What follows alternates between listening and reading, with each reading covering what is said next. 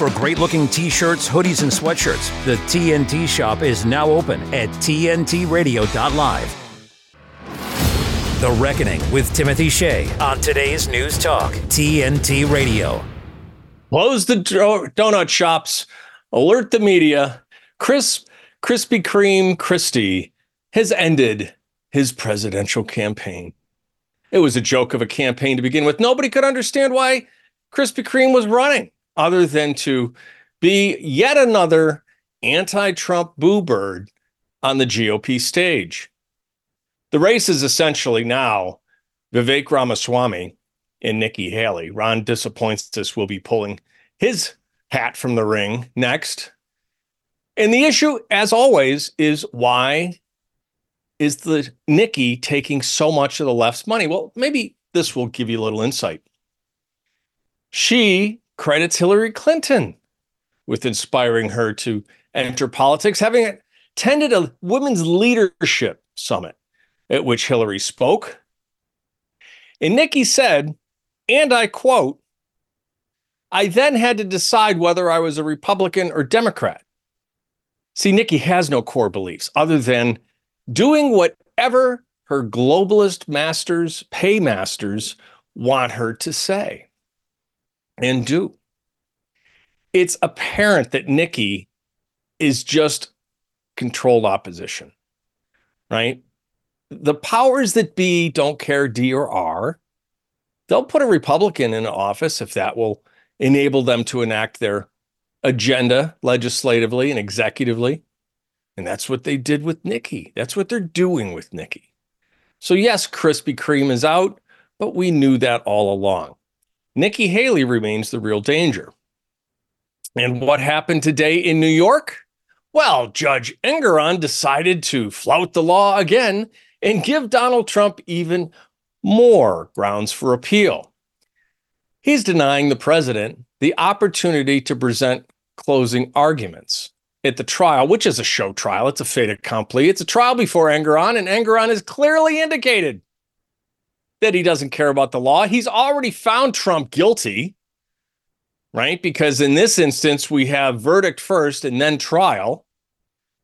And it, all of this is building up grounds for appeal. And I expect Judge Engoron, if not slapback on the law by the appellate division of the New York Supreme Court, and if not by the New York Court of Appeals, I expect him to get slapped back into the eighteenth century by SCOTUS. So there's still three appellate levels left to go. But what happened in Manhattan today just shows the contempt for the law and the contempt for you and for me that these elites have. And speaking of contempt, the president's ne'er-do-well surviving son, Hunter Biden, expressed nothing but contempt and disdain for Congress, waltzing into the hearing at which he was subpoenaed to testify, but not to testify, to sit in the front row of the gallery, sit there with his lawyers and smirk, essentially saying, you can't touch me. These people don't think they're above the law. They know that they're above the law. The entire system is rigged against us, the entire system at every level.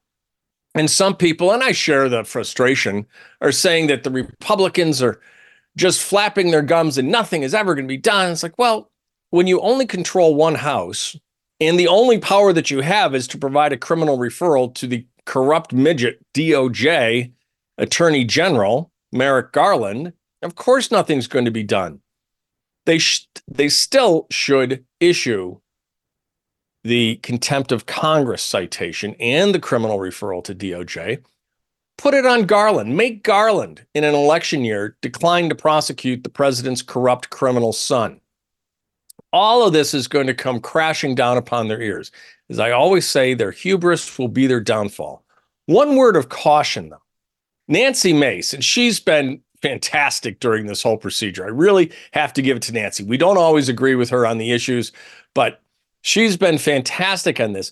But today, she accused Hunter of embodying white privilege, and I would caution strongly against using that term, even as an accusation against the Democrats, because when you adopt their language, they win the argument before it even starts. When you acknowledge that there is a concept such as white privilege by accusing them of exerting white privilege, it legitimizes that ridiculous notion. And it just gives them a win, even though that's not what you attend, intended. Remember, always challenge the premise of the question and never, ever use their language, or you're going to lose before you even begin to fight. I'm Timothy Shea. This is The Reckoning. For a complete list of shows and our schedule offered on T N T, simply visit our website. We serve up the latest live news and current affairs presented by a host of credible and expert commentators who can separate fact from fiction, truth from propaganda, right here on Today's News Talk, T N T. Conversations to inform and include. It's meant for everyday people to understand. Today's News Talk Radio, T N T. In a recent study, microplastics were discovered in the vast majority of commonly consumed protein foods such as seafood, pork, chicken, and plant-based meat alternatives in the United States. Here with the story, joining me now is T N T News producer Adam Clark, a k a. Ruckus. Thanks, Timothy. And if you want, you can wash it down with some uh, bottled water, which has a bunch of microplastics in it, too. Uh, that sure, was a story I just reported recently, but this is this is interesting. This is shocking, and this directly affects you as a consumer of these items if you happen to live in the United States of America. I live in the United States of America. I know you do as well, Timothy. Uh, so this the findings of this study, uh, which was conducted by researchers at the nonprofit Ocean Conservancy and the University of Toronto. Uh, they published it earlier this week, January eighth, in the journal Environmental Pollution. Researchers analyzed samples taken from sixteen different protein types that were destined for consumers in the U S A, including seafood, uh, seafood, pork, beef, chicken, tofu, and three different types of plant-based alternatives to meat.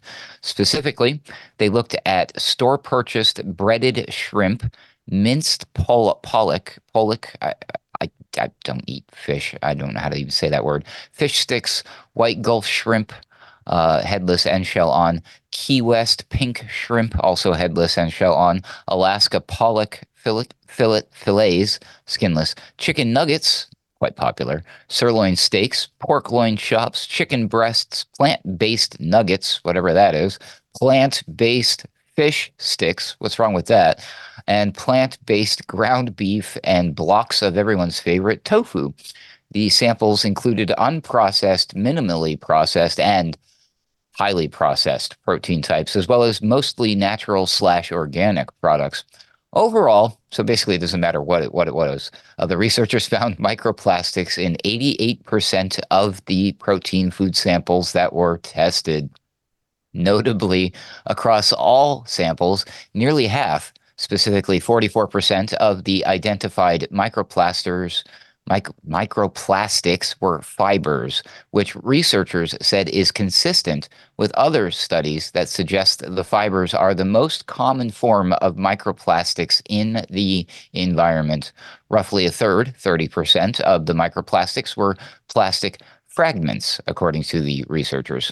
The study also found that highly processed products contained the most microplastics per gram, but there that there was no statistical difference in microplastic concentrations between land and ocean-sourced proteins.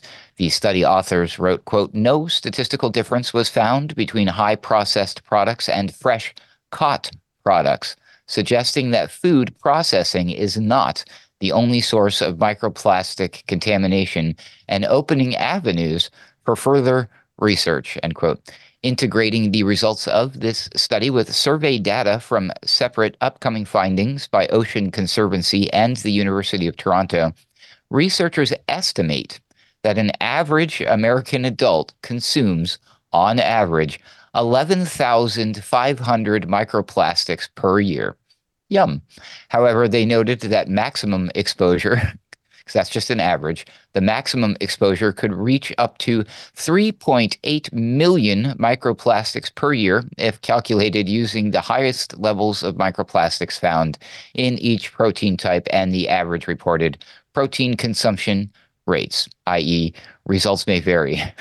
um, study co-author Doctor Britter Britta Batchelor, a marine biologist and associated director, associate director of plastics science at Ocean Conservancy, said, quote, "This is a startling reminder of just how prolific plastic pollution has become. Humans live on land, and yet seafood samples are just as likely to be contaminated with plastics as are terrestrial-derived proteins. There's no escaping them, no matter what you eat, it seems.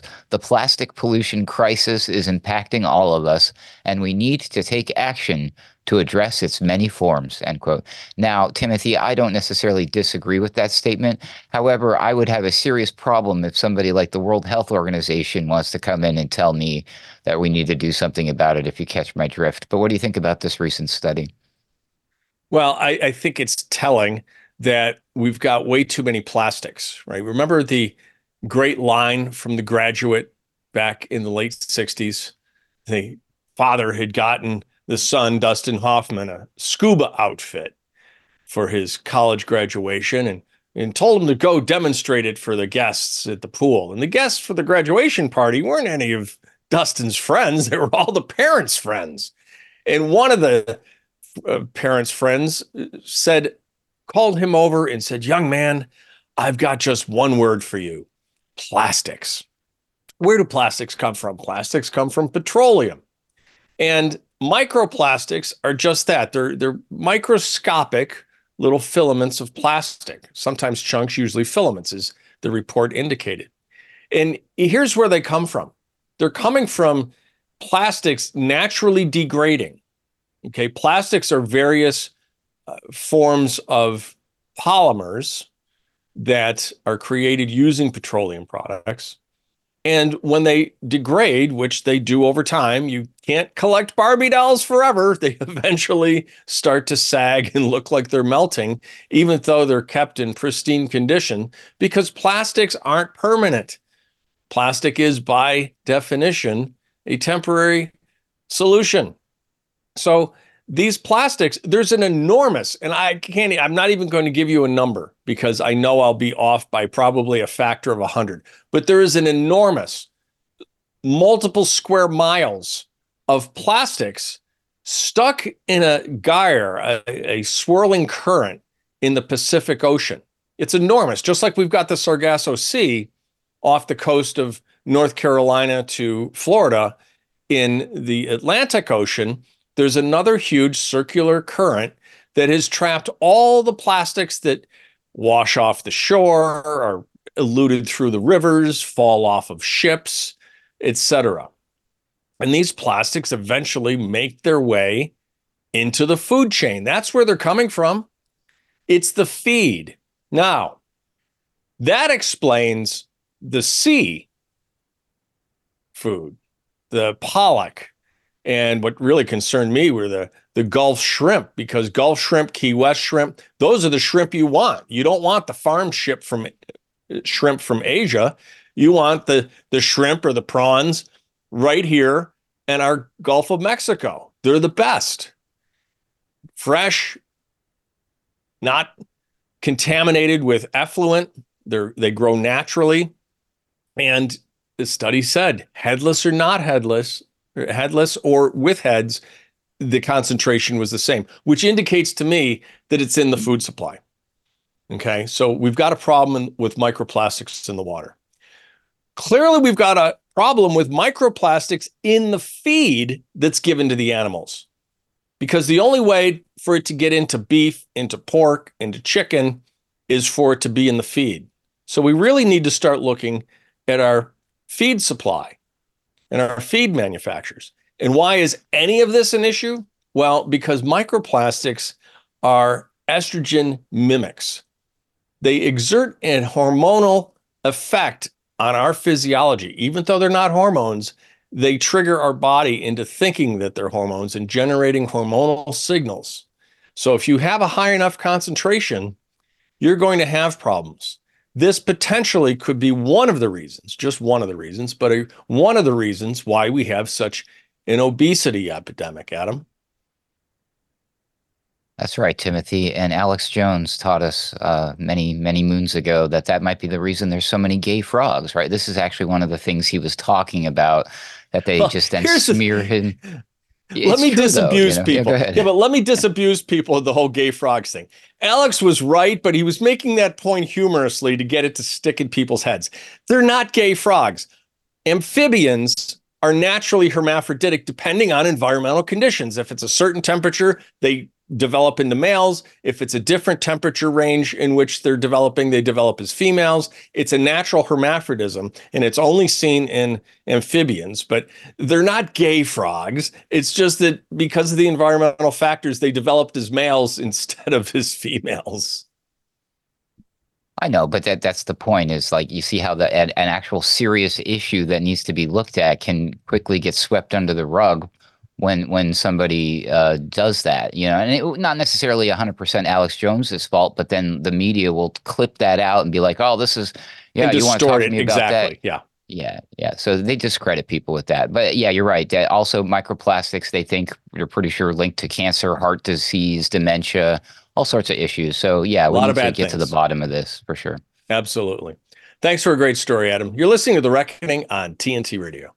T N T Radio's Patrick Henningsen. There's a dark cloud which is gathering over Ukraine. This has been an absolute disaster. In the last month alone, as reported previously, Ukraine's lost thirteen thousand troops in October. So what does that mean? Well, you can guess that recruitment is probably down. So right now, the government in Kiev, the Zelensky government's doing forced conscription. Morale is at an all-time low. Uh, we've also seen conscientious objectors uh, who are taking to social media like Telegram, who reported uh, that they were just finished a six-month prison sentence uh, after refusing to go to the front line. Some of the forced conscripts rebelled, were imprisoned for six months, did a six-month sentence, and then the day before their release, they were put into a van and then sent to the front line. I kid you not. Patrick Henningsen on today's News Talk, T N T Radio. God's truth is enduringly true throughout all the generations. It transcends culture. The church is always going to be an embattled people. If it's swimming with the tide, it's not being the Church of Jesus Christ. Look to the past, learn from the past, because the whole world lies in the power of the evil one. China has more than two hundred confirmed cases of coronavirus, it's called. The entire state of California ordered to stay at home. That's forty. California has some of the strictest policies leveled against churches. Gavin Newsom's executive order threatens jail time and a one thousand dollars a day fine. Government That's stopping people from going to church, Doctor Fauci. When I went into the White House, when I sat in on the task force meetings, was a shocking level of gross incompetence. The mortality rate from the virus was zero point two percent. You know, ninety-nine point eight percent survival, rather than the three or four percent mortality that the, the people were saying at the time. The culture and the understanding of the people of Grace Church has always been, not only do you obey government, but you honor government. Thousands of people in the streets, but you can't have church? The hypocrisy of letting people riot, it helped us all understand one thing. This is not what they say it is. By meeting, we're testifying the government has no jurisdiction here. I was arrested and driven to a maximum security prison. The government has obviously uh, turned up the heat on churches. My daddy. When the churches fall silent, the only religion left is the state. We needed to make a biblical statement because we always put ourselves under the authority of the Word of God. L A County threatened Pastor John MacArthur with jail time and arrest. We were going to be sued. They wanted Grace Church shut down. We wanted to go on the offensive and attack the health order as unconstitutional. This wasn't about health and safety. This was all about control and opposition to religious freedom. As the government gets more corrupt and more corrupt, snitches get rewards. Its totalitarian control has to increase. You have to have a mask on. and as they shut down any attacks against them. This is not about freedom or personal choice. The last thing standing is going to be the church.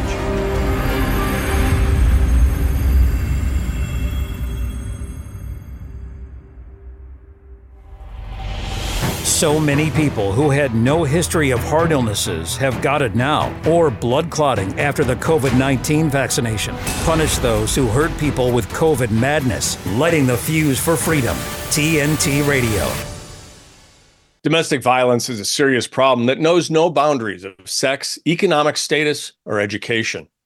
The Domestic Abuse and Violence International Alliance, DAVIA, consists of one hundred nineteen member organizations from thirty-three countries in Africa, Asia, Australia, Europe, Latin America, and North America.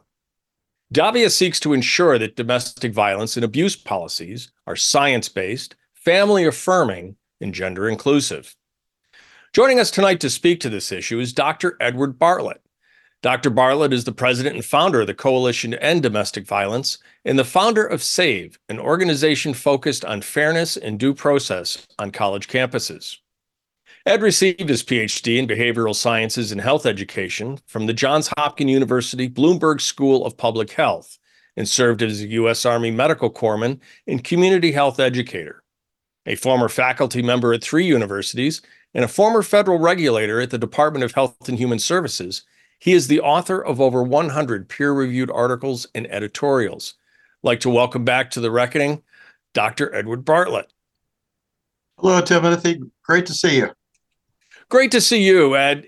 It's, I've been saying for forty years that the United States needs to pull out of the United Nations. Literally nothing good comes through the United Nations, whether it's UNICEF, which is involved in trafficking children, whether it's the military response arm that ends up with a horrible uh, rape and, and sexual crimes committed in the countries where they were deployed, specifically in the Balkans back in the nineteen nineties.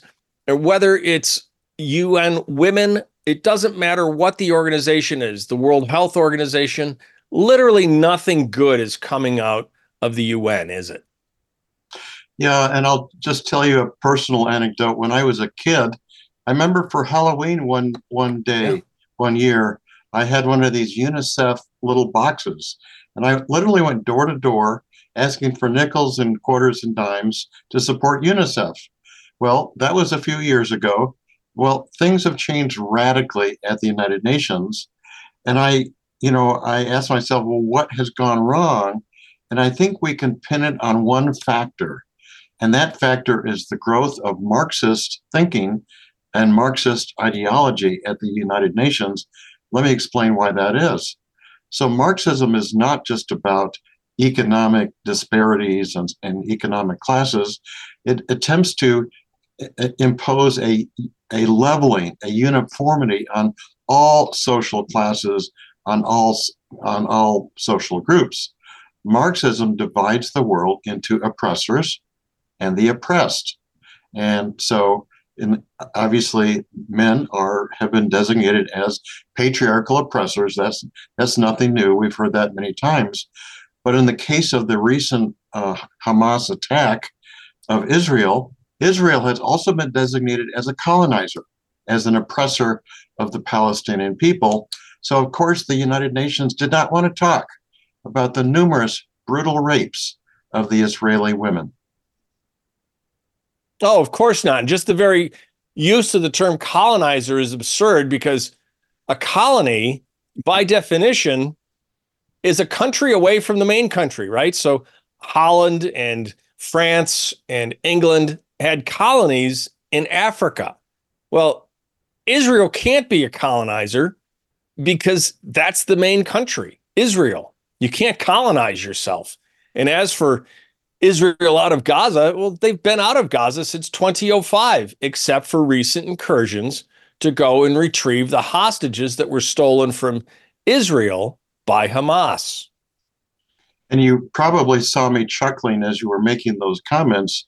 And if you know anything about the archaeology or the history of that part of the world, Jews have literally been in the Holy Land since at least twelve hundred B C All right. Yes. That's a long time ago. So again, it's just it's just utterly absurd to even think of Jews as being colonizers in that part of the world. Meanwhile, there has never been a state known as Palestine, nor a people known as Palestinians. These people, the people on the West Bank, were Transjordanians before Jordan attacked Israel in nineteen sixty-seven and lost that territory. And rather than accept their own citizens back, they decided to keep them on the West Bank and use those poor people as a political football. They were more valuable as a political weapon against Israel than they were of human value to the state of Jordan. Likewise with Egypt and the people in Gaza. So what you're highlighting, Timothy, is that the history of that part of the world is very complicated. But bottom line, nineteen forty-eight, the United Nations established the, the country of Israel, and it was it was basically it was a unanimous view of the U N to do that. So again, it's just preposterous for any group to, to question the existence or the legitimacy of Israel. It doesn't make sense. And I want to, it doesn't make sense. And our continued support of U N doesn't make sense either. And I want to talk about that after the news. You're listening to The Reckoning on T N T. Now's a good time to break the big news. T N T Radio News. For T N T, this is James O'Neill.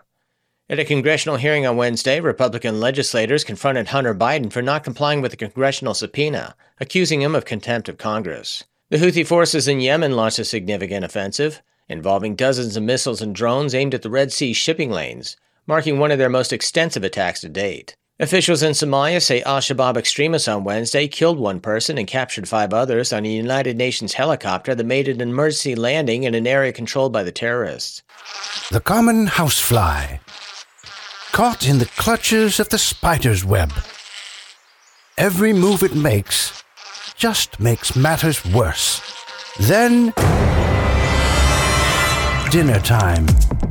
Feast on the captivating stories, videos, and helpful information on our website. Whoa. Dinner's ready. Oh, man. Escape is futile. Just one more video. Get stuck in our web. T N T radio dot live. And Senator Mike Lee, Republican from Utah, has filed a bill seeking to defund U N. And the organization DAVIA has a petition directed toward that same end. Why don't you tell us a little bit more about DAVIA? I gave a brief introduction at the top of the interview, but tell us a little bit more about DAVIA, its work, and this petition. Sure. So it's DAVIA stands for the Domestic Abuse and Violence International Alliance. We've been in existence for two years. Uh, our membership, our organizations, Uh, one hundred twenty-two organizations in thirty-four countries all around the world, including Latin America and Africa and Southeast Asia. So let, let's go back a little bit here. So, you know, uh, even a year ago, people knew that the United Nations was uh, a den of iniquity, uh, but pretty much ignored it, at least in the United States, because we figured, oh, well, that's not harming us directly. Well, October seventh came along. Uh, Hamas invaded Israel. Over fourteen hundred innocent men, women, and children were killed, the, the countless brutal rapes. And that's changed the, the, the entire complexion of this issue. And so there was, the, and I've already mentioned that the, the utter silence of the United Nations regarding the rapes of Israeli women. And that's that's galvanized a huge backlash. Uh, there was a, a, a demonstration held right next to the United Nations, organized by a group of Israeli women, basically saying, how dare you ignore the rapes of Israeli women?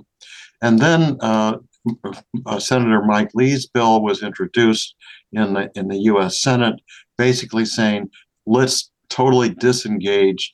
The United States should totally disengage from the U N. And then shortly after that, the ambassador to the United Nations from Israel put out a statement saying, we call for the defunding of all U N key agencies. That's a pretty big deal.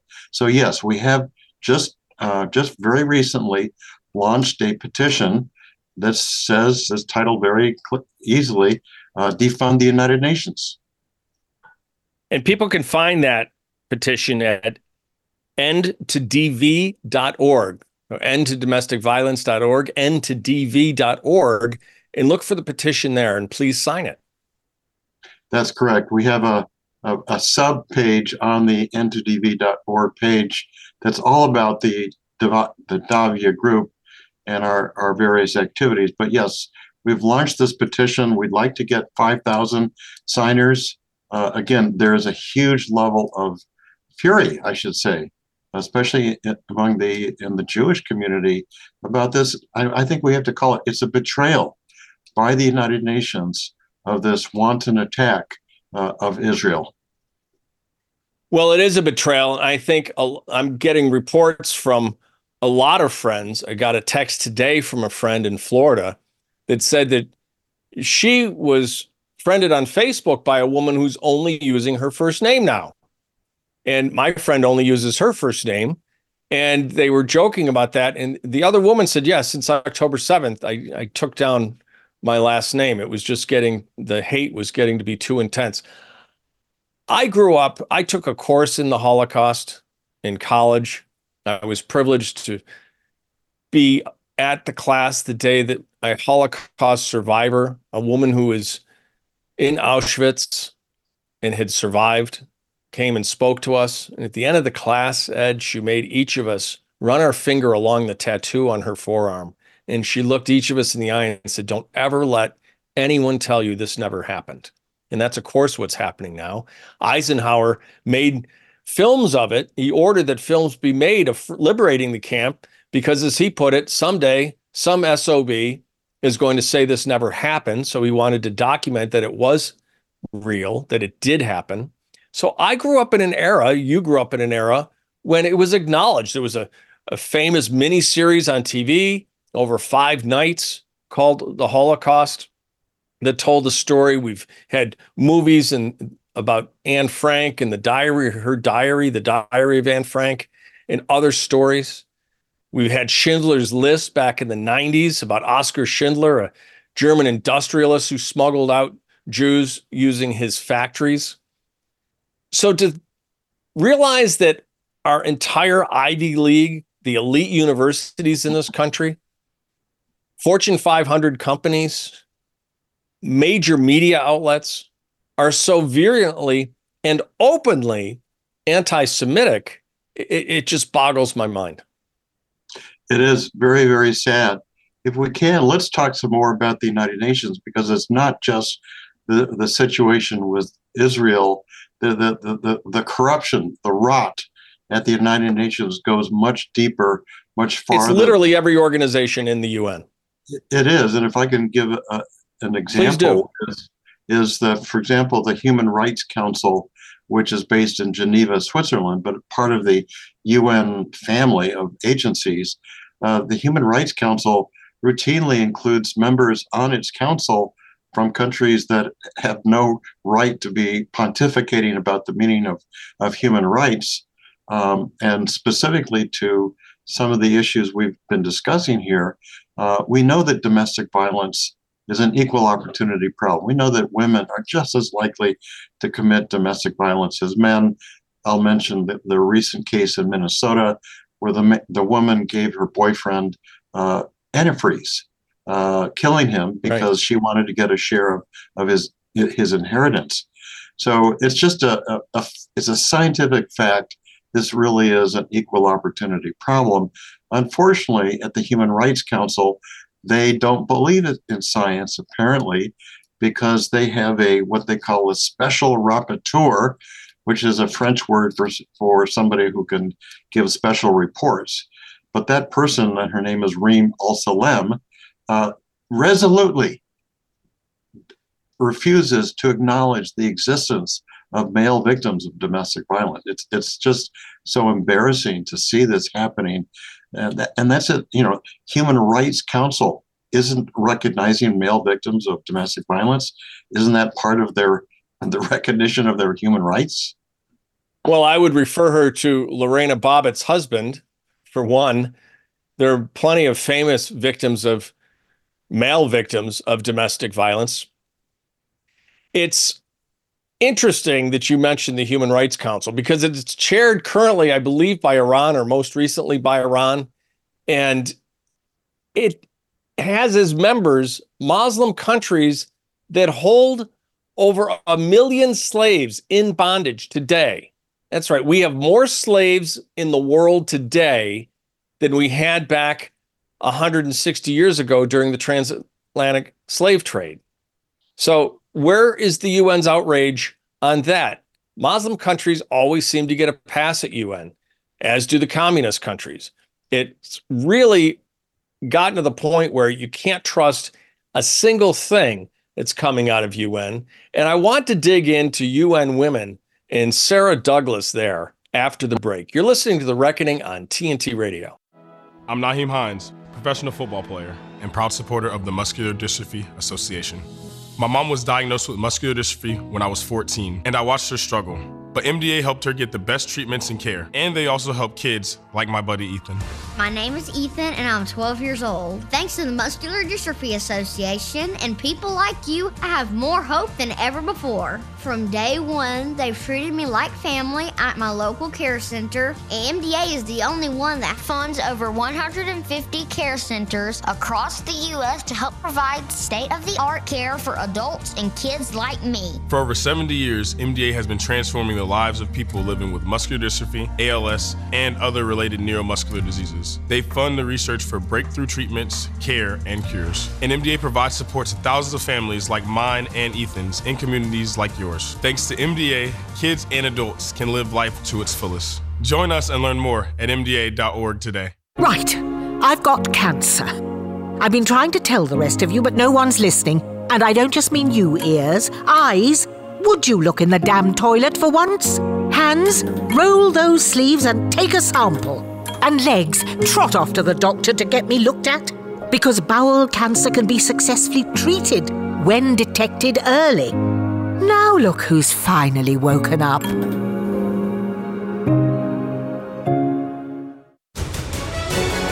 You're listening to The Reckoning with Timothy Shea on today's News Talk, T N T Radio.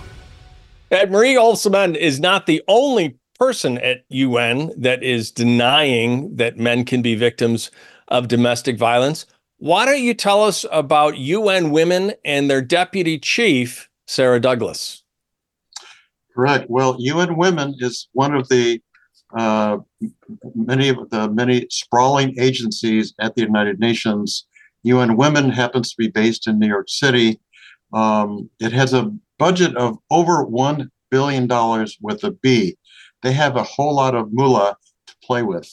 So one of their employees of U N Women, her name is, is Sarah Douglas. Um, she is the, her title is uh, of as a uh, for security and peace, which uh, right there should make you wonder. But this is what Sarah Douglas did. Uh, this is very recent news. Uh, following the, the October seventh Hamas attack, um, she got on social media and she endorsed literally one hundred fifty different posts uh, following that incursion that promoted anti-Zionism, accused Israel of, of genocide, and celebrated the shutting down of highways and bridges in Israel. That was done by a U N Women employee. Again, that's part of this Marxist thinking that, oh, Israel are the colonizers. We don't care one darn what happens to Israeli women. Yeah, they don't care what happens to Israeli women. People don't care what happens to women if they're being trafficked by Ghislaine Maxwell and Jeffrey Epstein. Epstein, of course, didn't kill himself, and Ghislaine remains the only person in the history of the world to be convicted and imprisoned for sex trafficking minors to no one. You know, what's that all about? Um, there is a little bit of justice, though. I like to bring some levity because we can't constantly be be harping on the negative. We have to find little nuggets of joy where we find them, Ed. And today that little nugget of joy came out of the Clinton Library in Arkansas. They posted a picture of Bill at a computer hyping out what they said was his first email. And the question was, what was the first email uh, guess who ex-POTUS sent his first email to? And they had to take down the post on X because the comments were almost universally Jeffrey Epstein. Yeah, yeah, that, that, you know, either you laugh or you cry. There's nothing in between on these. You got to laugh or else you'd be taking the gas pipe, right? Uh, yeah, and, and fortunately, Sarah Douglas is meeting some some measure of, of justice. So, so you know, U- United Nations employees, at least in theory, are not supposed to be partisan or supposed to be objective right. and fair, because that's what people expect the United Nations to be. Well, finally, there was a, a, a U N representative who at least acknowledged that fact, that she had um, she had erred in in uh, that in that regard. Of course, when asked, well, what's going to be done about Sarah Douglas, all he would say was, well, it's being handled internally. That's all we know. That's the last we heard about Sarah Douglas. But, you know, that, again, of course, and he's not at liberty to discuss an ongoing personnel matter. We well, of, the, of, of course yeah. not. So, so U N Women has, you know, the, you go to their website, they proclaim they're about gender equality, but hey, let's let's get real here. I mean, there's so many ways in which men are lagging behind women in terms of lifespan, in, in terms of uh, suicide, in terms of occupational deaths. The list goes on and on and on. But again, it's radio silence when you're going to the U N Women, and anything related to gender equality for men is just, it's it's it's verboten. It's not it's not discussable. It's not discussable. And they go one further. They try to shame men who do speak out, which is unfortunate. How, though, did Sarah end up in trouble? What was her violation of impartiality? What did she do? Well, by by endorsing these tweets, or, or actually uh, sending out these tweets, um, you know, basically, you know, very one-sidedly uh, saying rah rah to the Hamas terrorists. Um, nothing about uh, oh, we're we're also concerned about the Israeli women or or men. No, none of that. So. So what are she, we talking about? One or two random unfortunate tweets here? How about one hundred fifty-three? So right. so yeah. I, so we're I'm seeing a distinct a, pattern here, Ed. Yeah, a a, a pattern and a, and that uh, comes out pretty clear. Again, we're seeing that that Marxist ideology. You know, the Israelis are the colonizers. They're obviously evil, right? That's that's the U N mentality. It really is, and they're openly Marxist. In fact, the entire made-up bogus holiday of Kwanzaa, and I use holiday advisedly, of Kwanzaa is nothing more than a celebration of Marxist principles. In fact, I often remind people that when Patty Hearst, the heiress to the Hearst newspaper fortune, was kidnapped by the Symbionese Liberation Army back in the early seventies, she appeared for a famous photograph holding a an automatic rifle in front of the Symbionese Liberation Army's logo, which was a seven-headed cobra. Well, that seven-headed cobra, each head had the same name as one of the days of Kwanzaa. And each of the days of Kwanzaa are named after one of the Marxist principles, community health, community organization, et cetera. You can look them up. Look up Kwanzaa and you can see the different. Each day has a different theme, and it's all Marxism, and it's all made up. It's there's nothing African about it. There's nothing culturally significant about it. It was it was a guy named Ron who took a name like Karenga, and Ron Brown, I think his name was, and he, he changed his name to Ron Karenga, and then he changed his first name to an African name too. And he just made it up in the sixties, and the entire intent was to push Marxist principles. And so when you have school children in the United States celebrating Kwanzaa, which isn't even a real holiday, it's, it was done to get the Marxist principles into the schools. If we can, let's go on to, to yet another very recent scandal at the at U N Women. Let's um, do. And I don't know if you've heard the name Munroe Bergdorf. Munroe Bergdorf. No, I have not. Uh, but he was, this was just last month in December, uh, Munroe Bergdorf was nor- named as the uh, the U K champion for U N Women. Okay, well, that sounds sounds pretty good, but oh, it turns out our Munroe Bergdorf is a biological male who underwent some pretty serious breast augmentation serious surgery, right? So to to designate in a very high visibility position this biological male, uh, obviously he calls himself transgender, uh, obviously that's that's pretty much a, a slap in the face to to to women. So so women, uh, seventeen women's groups in the U K really were furious about this. They wrote a, a letter, pretty nasty letter, to U N Women. They said, your reputation lies in tatters, literally in tatters. And it, it's all, it's almost humorous. So now there's, if you if you search on the term Munroe Bergdorf, you'll see media accounts from Australia, uh, United States, all over the world saying, yeah, this, this tr- U N Women truly has gone bonkers.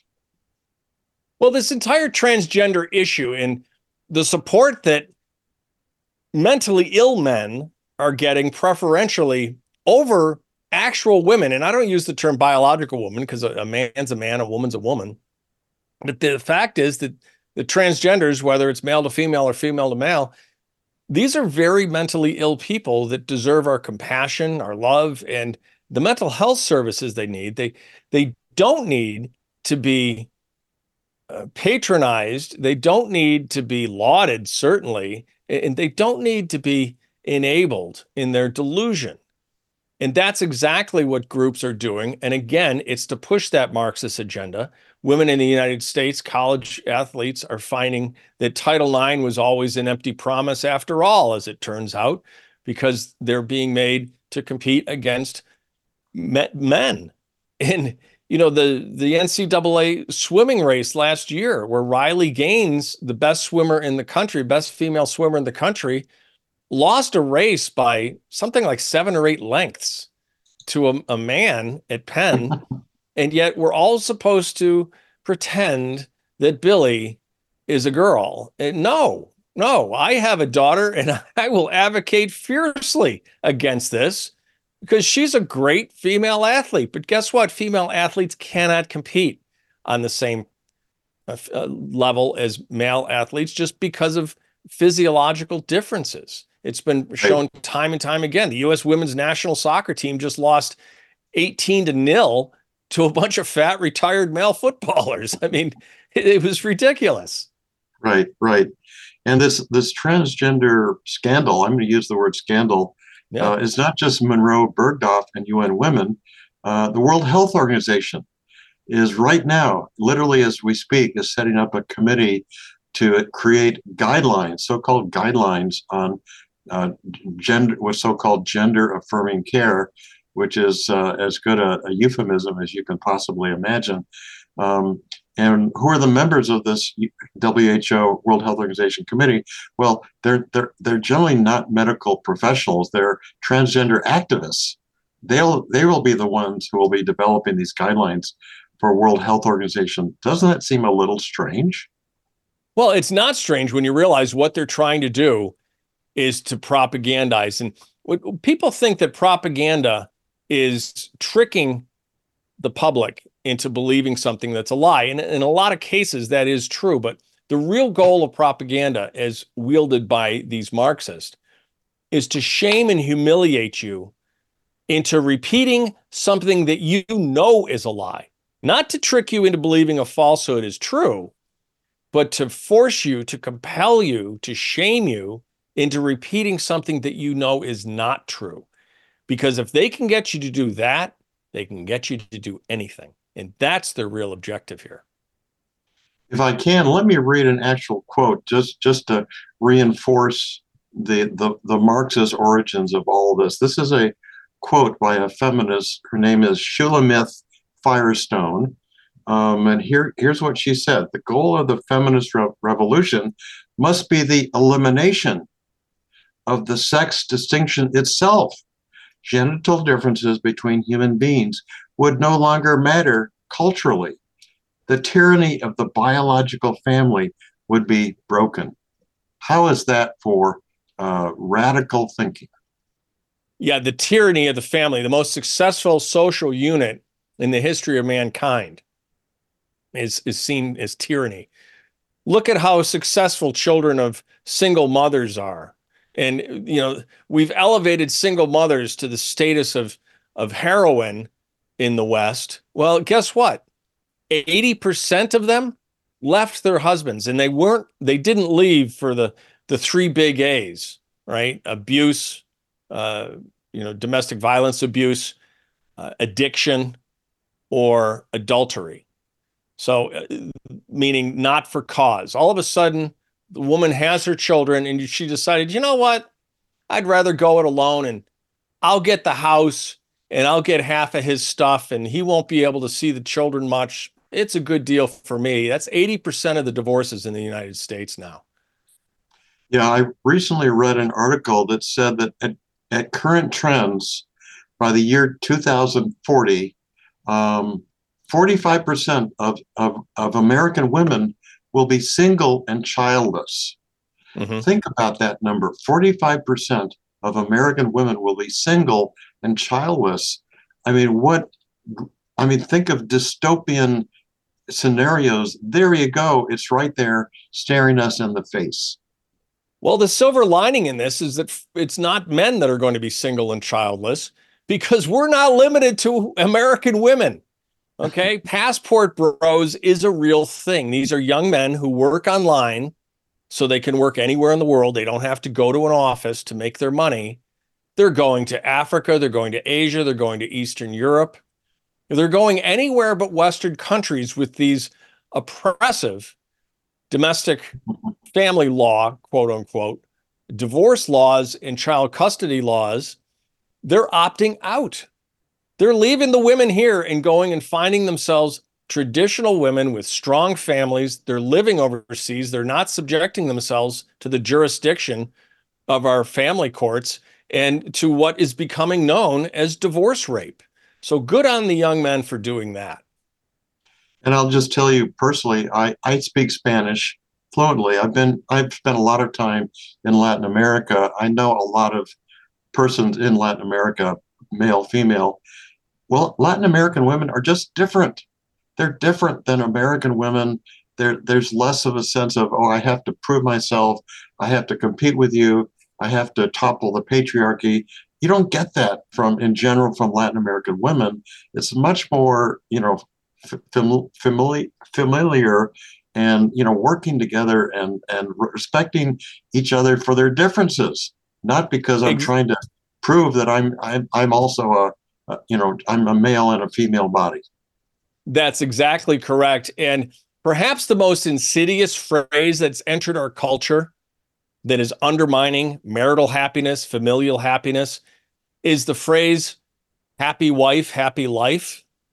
I saw a great video from a woman the other day, and she said, I, I was miserable. And I, you know, I, a friend of mine said, well, happy wife, happy life, meaning, you know, if he's not keeping you happy, it's time to move on. And she said, I thought long and hard about that, and I realized I had it exactly backwards. That men will do anything for you. All they want is a little appreciation, a little attention. And believe me, ladies, you're going to get back tenfold what you give. And she said, it really should be happy life, happy wife. And she came to that realization all on her own. And I was so proud of her watching that video. And that's the way women in the rest of the world think. But Western women just aren't getting it. And as you indicated, their gene line is going to end with them. Yeah. And uh, it's interesting. U N Women did a um, three hundred page document. I have it right next to me here. I've read it. I've read through it uh, about the family. Uh, and uh The, they have a whole chapter about domestic violence in the family. Now, the science says in a, in the family, in a in an intact family, domestic violence rates are very, very low. Okay, we know that scientifically. Oh well, U N Women totally disregards the science, and and in this report, U N Women uh, basically says uh, families are, are are violent and dangerous, and basically scares women to avoid getting married. Well. You know, yet again, we see a, a, a way to undermine the, the most bedrock unit of, of any culture, which is the nuclear family. And that's exactly what they're trying to do. We're going to have to leave it there. Love to have you back. Can't wait for our next conversation. Folks, go to end to d v dot org and look at the DAVIA page and sign that petition if you're of a mind to. That's it for tonight's Reckoning here on today's News Talk T N T. Stay tuned for the Hervorier Morris Show. Until next time, I'm Timothy Shea. God bless you. God bless these United States. Keep fighting the good fight.